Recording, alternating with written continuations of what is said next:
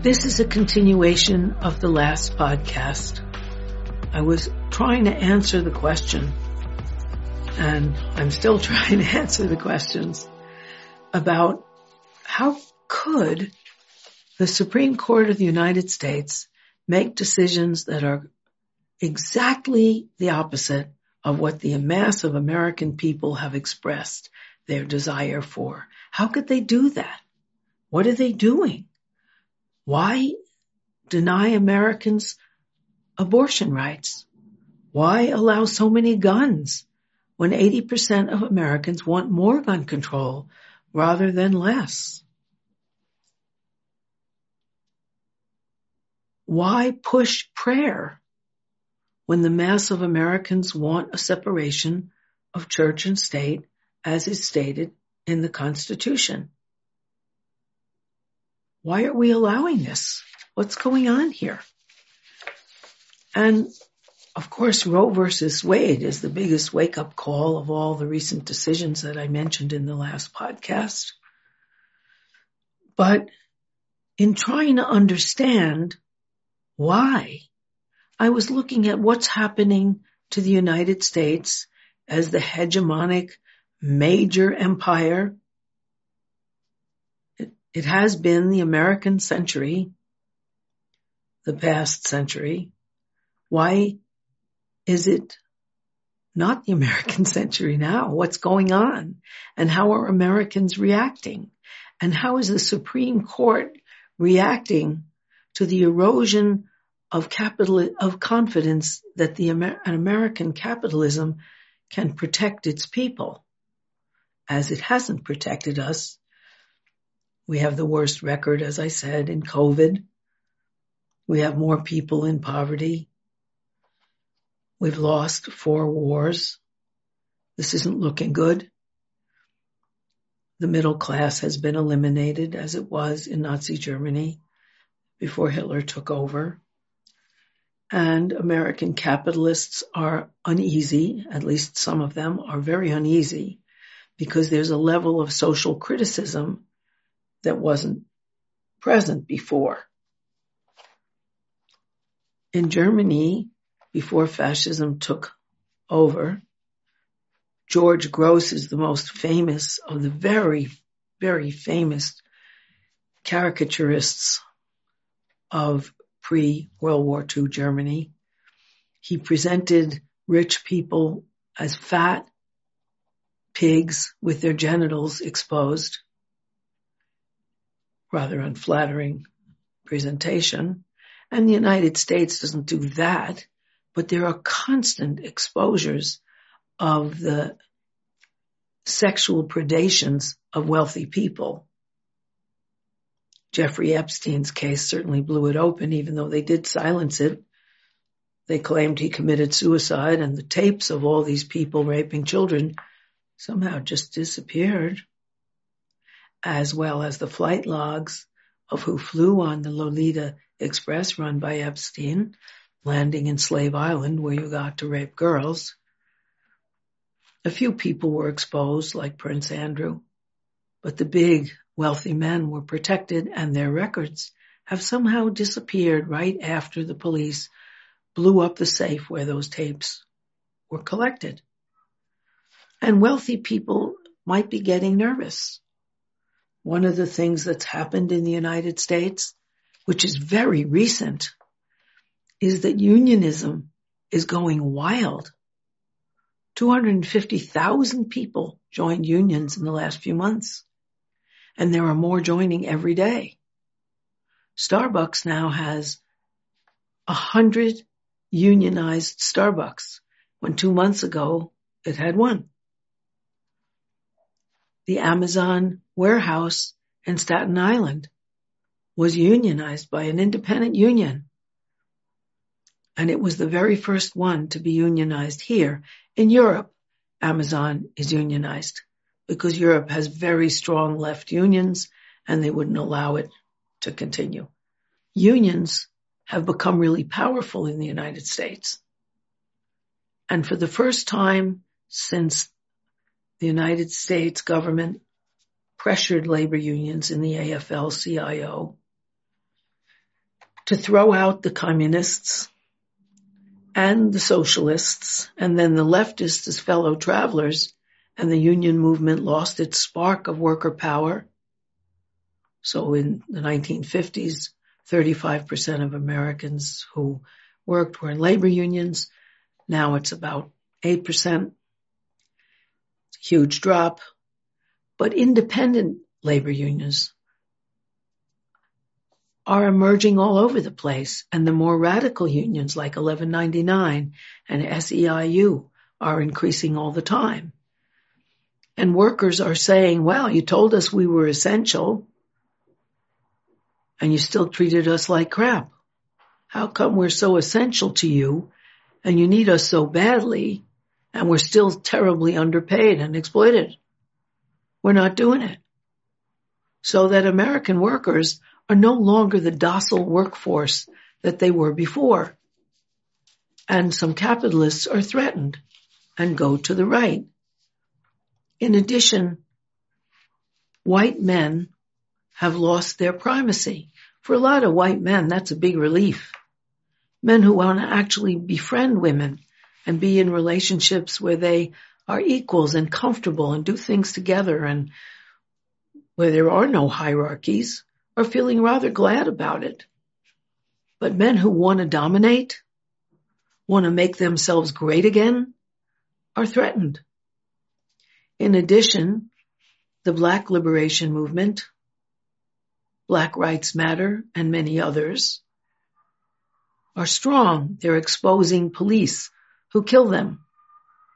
They're out in demonstrations against those same police and saying we won't allow a police state to pick us off and not feel the consequences for the murders they commit. And there are a lot of white people that join too that want to live in harmony with the other people in the world. In addition, ever since ACT UP in the later 70s, gay people are organizing. All of the different sexualities that right-wing Americans condemn are saying, no, we have a right to be sexual in the way that we want to. Things are breaking loose here and the tight hold on churches is loosening. Every year, the majority, not the majority, every year the number of people who are atheists grows. Now the majority of young people don't believe in any organized religion. They may have spiritual beliefs, but they don't want to ascribe to any traditional religion. So people are losing the controls that happened through church, that you should be upstanding, that you should be obedient, that you should be humble. No more. Life is changing. Relationships are changing. And people are frightened by that, but they're even more frightened by the fact that the middle class is being wiped out, that their salaries can't accommodate to the grotesque inflation we have here at 8.6%.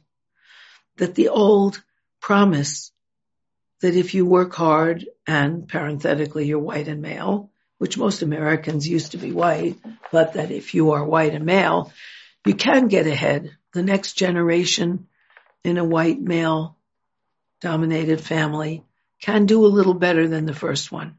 America is transforming rapidly. We are no longer the world power we were. The American century is over and we need to adjust. And as I, I said, some wealthy people in big foundations like the Quincy Foundation feel okay. So let it, this be the Chinese century. We can still have a place just as other European countries have a place, even when America, it was the American century.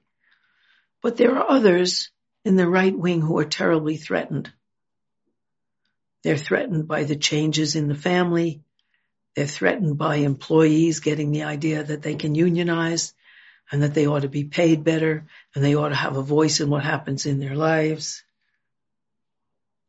They're threatened by the delus- the, I guess, dissolution of some of the religious orders and of younger people believing in their own spiritual beliefs but not joining organized religions.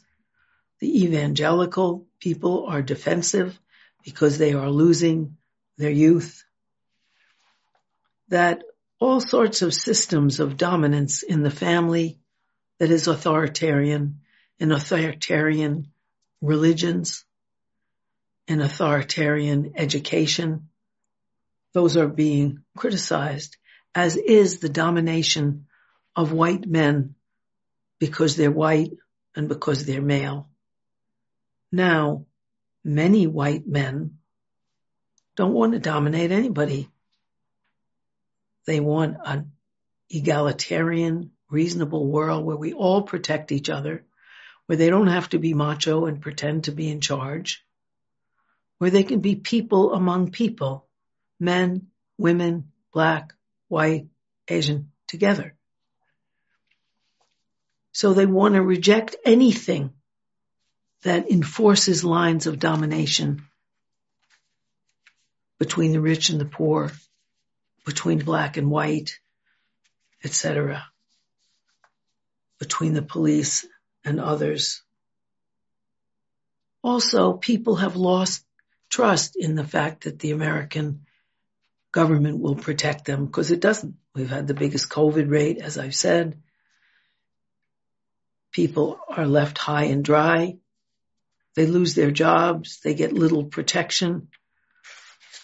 Their health care is so expensive that medical debt erodes their futures.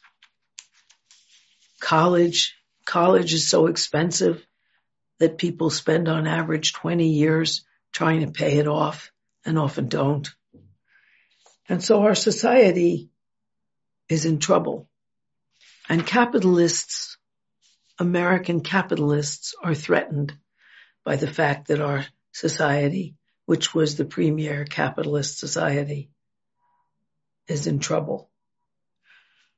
What can we do about it? We're not helpless while the Supreme Court with its right-wing unelected majority takes away our rights and reinforces big gun corporations which endanger us and reasserts the right of parochial schools to take our tax money and teach religion we can fight back against their trying to push women into inferior position and treat us as if we're incubators for male sperm instead of human beings who have a right to our own course. It's, that's as silly as saying that men shouldn't be allowed to masturbate. That's genocide. That's 6,000 sperms being wasted for humanity. It's silly and we can fight it. We can fight all of these things. But how? Well, we can look to other countries to teach us because this is an amazing time of change. Within the last 15 years, the Portuguese people unified. In unity, we have strength because we are the mass of people. The employee class is the mass of people. The employer class is only about 1%. And we can't let ourselves be divided by race or nationality or religion or sex. We have to unite in order to win. What they did in Portugal was that they united the Green Party and the Socialist Party and the Communist Party and they ruled together. And Portugal has made enormous gains. It's a comfortable place to live with very little crime they have managed to reduce addiction by 75%. Before that group took over, one in 10 people in Portugal was addicted. And they've done that through public services of helping people and making public and making available to everyone drugs for which they charge and they use all that money for drug rehabs which they offer to everyone without pressure. And so people no longer are injecting cement into their veins and destroying themselves and being unable to work. If they need to be addicted, they can be addicted and be productive and have decent lives at the same time. However, addiction has been reduced by 75%. But we don't have to look 15 years ago. We can look in the past two months. Amazing things have happened. In Chile, in Colombia, in South America, two amazing things happened. All the people who were being denied united and won.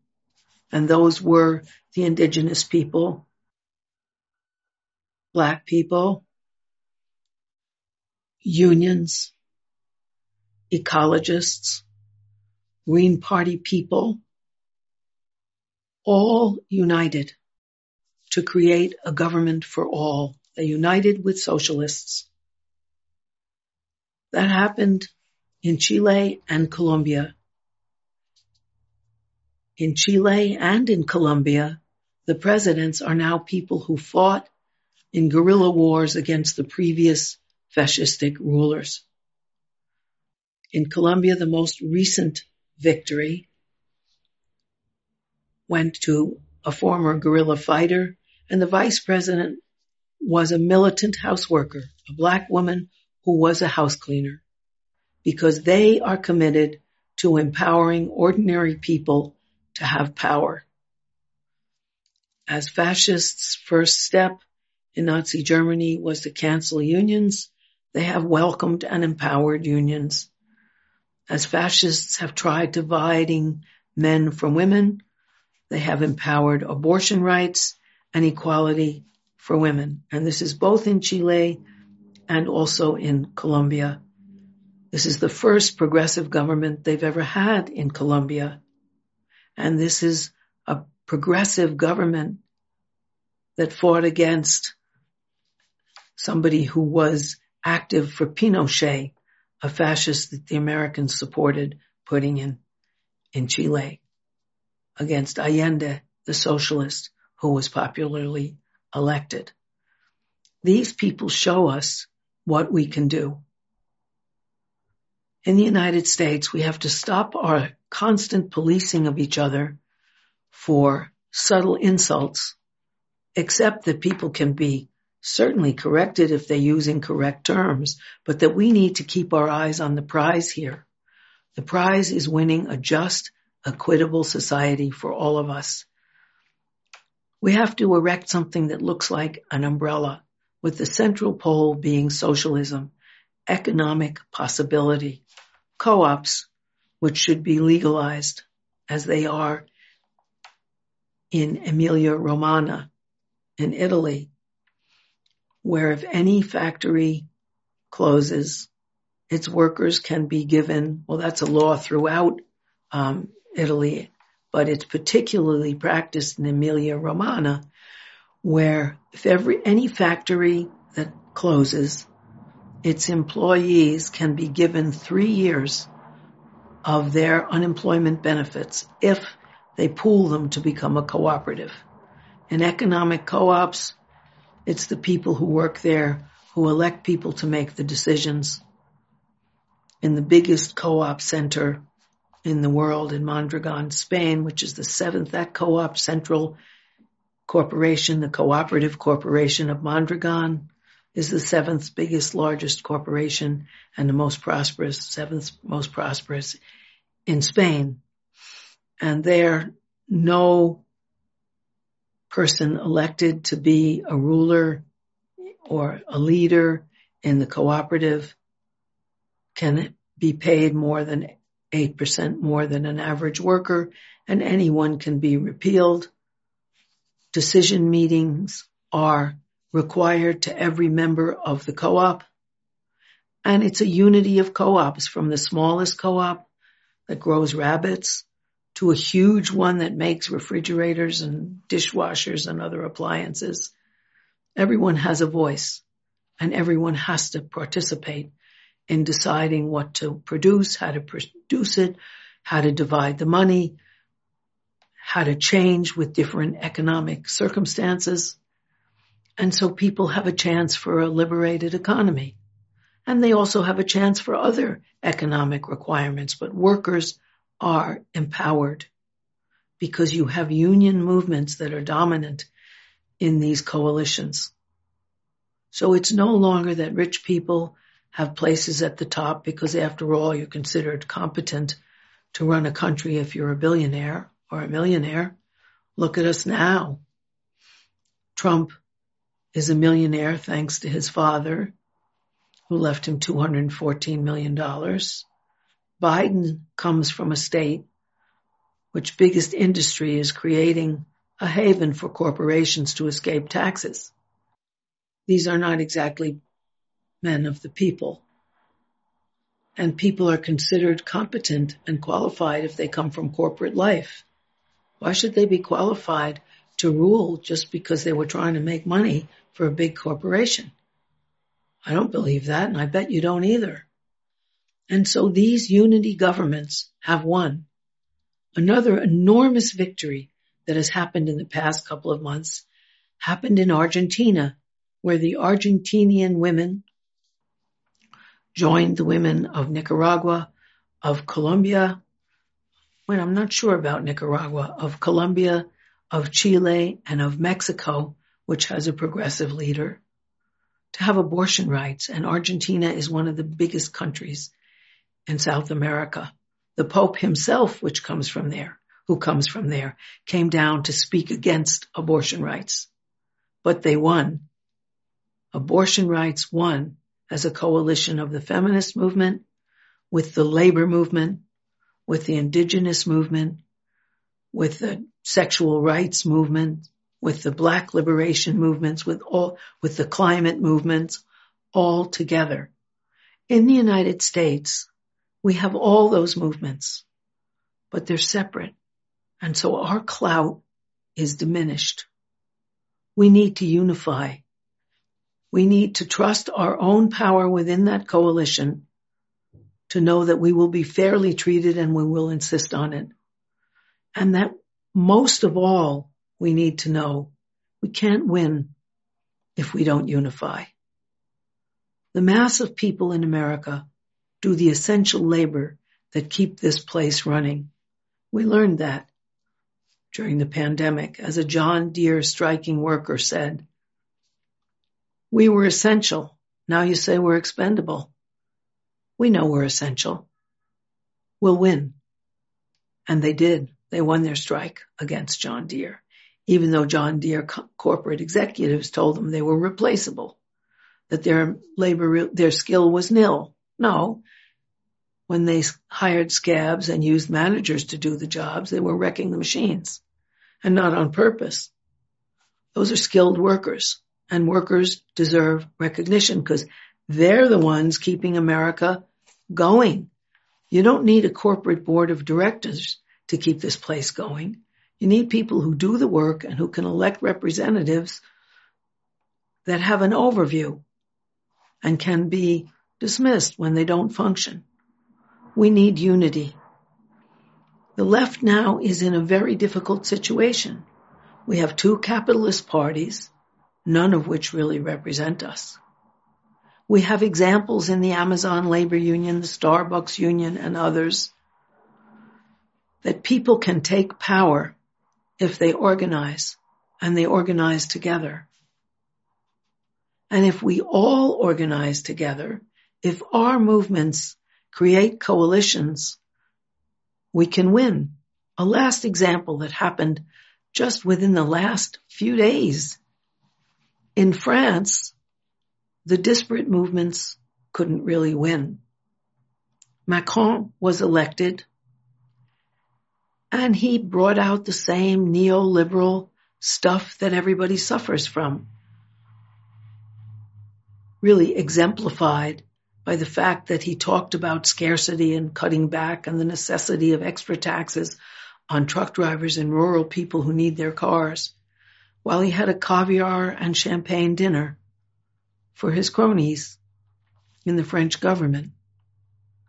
Well, Mélenchon, a leader of the left, joined everyone together and they were willing to join or he couldn't have done it. He made a coalition of the climate movement to save the climate, of the unions, which in France are often communist and socialist unions that cooperate together when there's a strike, of the indigenous people who are the, you know, the, I guess, native of, of different, different countries, the immigrants, the gay people, the feminist people, the rural people represented by the yellow vests who demonstrated intersections because the taxes on fuel that Macron levied made their lives incredible and impossible, incredibly impossible. And they did get him to drop that tax, an extra fuel tax, but they didn't get him to stop all the other taxes that were crippling them. They all joined together and recently they won a majority of parliamentary seats. This is amazing. Separately, Mélenchon's party, France Insoumise, which is France unbowed, couldn't win. With unity, they could win. And we can win. We can win against this proto-fascist agenda of the right-wing Supreme Court, which was not elected and which justifies its terrible decisions for us on the basis of originalism, going back to the original meanings and the original constitution without mentioning that the original constitution was signed by nine founders who were slave owners and that Clarence Thomas would be enslaved if we returned there and that Coney Barrett would not even be allowed to vote, no less be a Supreme Court judge. So that they're just handing us crap while they give us the kind of decisions that enforce a police state and a police state of inequality between men and women, between poor and wealthy, because of course, the wealthy can always get an abortion. They go to their private gynecologist who hooks them up. And sometimes they can go to a foreign country because every other developed country allows abortions legalized. And so we need to unite together under a socialist commitment to share the wealth of this wealthy nation, to stop having wars that we lose that spend trillions of dollars of our money, but unite and have possibilities for all of us. So in unity, there is strength. That's why we became the United States, because in unity, united, we win. Divided, we fall. Thank you very much.